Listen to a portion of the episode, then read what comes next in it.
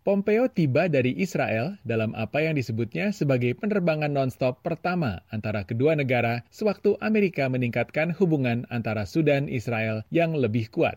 Ia bertemu Hamdok dan Ketua Dewan yang berkuasa, Jenderal Abdel Fattah al-Burhan, dan mencuit bahwa transisi demokrasi Sudan adalah kesempatan langka dalam satu generasi Hamdok mengatakan kepada Pompeo bahwa pemerintah transisi tidak mempunyai mandat untuk memutuskan normalisasi dengan Israel, dan masalah itu akan diputuskan setelah badan-badan transisi Sudan dibentuk, menurut juru bicara pemerintah Faisal Saleh. Kunjungan Pompeo menyusul kesepakatan antara Israel dan Uni Emirat Arab atau UEA bulan ini untuk menjalin hubungan penuh dan muncul selagi Israel dan Amerika mendorong lebih banyak negara Arab untuk mengikutinya. Hubungan dengan Israel adalah sensitif di Sudan, yang merupakan salah satu musuh Muslim garis keras di bawah Bashir. Pemerintah memecat juru bicara Kementerian Luar Negerinya pekan lalu setelah ia menyebut keputusan UEA sebagai langkah berani Perdana Menteri meminta pemerintah AS untuk memisahkan proses penghapusan Sudan dari daftar negara yang menyponsori terorisme dengan masalah normalisasi dengan Israel, kata Saleh Amerika memberi sanksi kepada Sudan atas dugaan dukungannya terhadap kelompok militan dan perang saudara di Darfur. Sanksi perdagangan itu telah dicabut tahun 2017.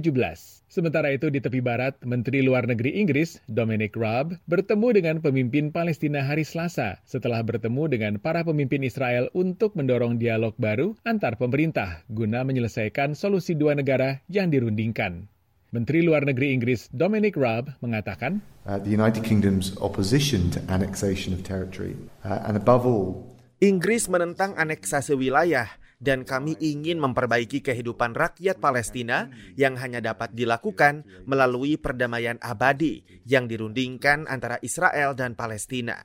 Raab mengadakan pertemuan dengan Presiden Palestina Mahmud Abbas, dilanjutkan dengan Perdana Menteri Palestina Muhammad Shtayeh. Our hearts and minds are open for a serious engagement in the peace process. Hati dan pikiran kami terbuka untuk terlibat serius dalam proses perdamaian berdasarkan pengertian, prinsip, agenda dan kerangka yang jelas. Kami terbuka untuk konferensi internasional berdasarkan legitimasi internasional, resolusi-resolusi PBB, dan menghormati perjanjian yang ditandatangani antara kami dan Israel. Rakyat Palestina akan diuntungkan dari setiap perundingan serius antara kami dan Israel. Untuk Puspita Sariwati, saya Aryono Arifin, VOA.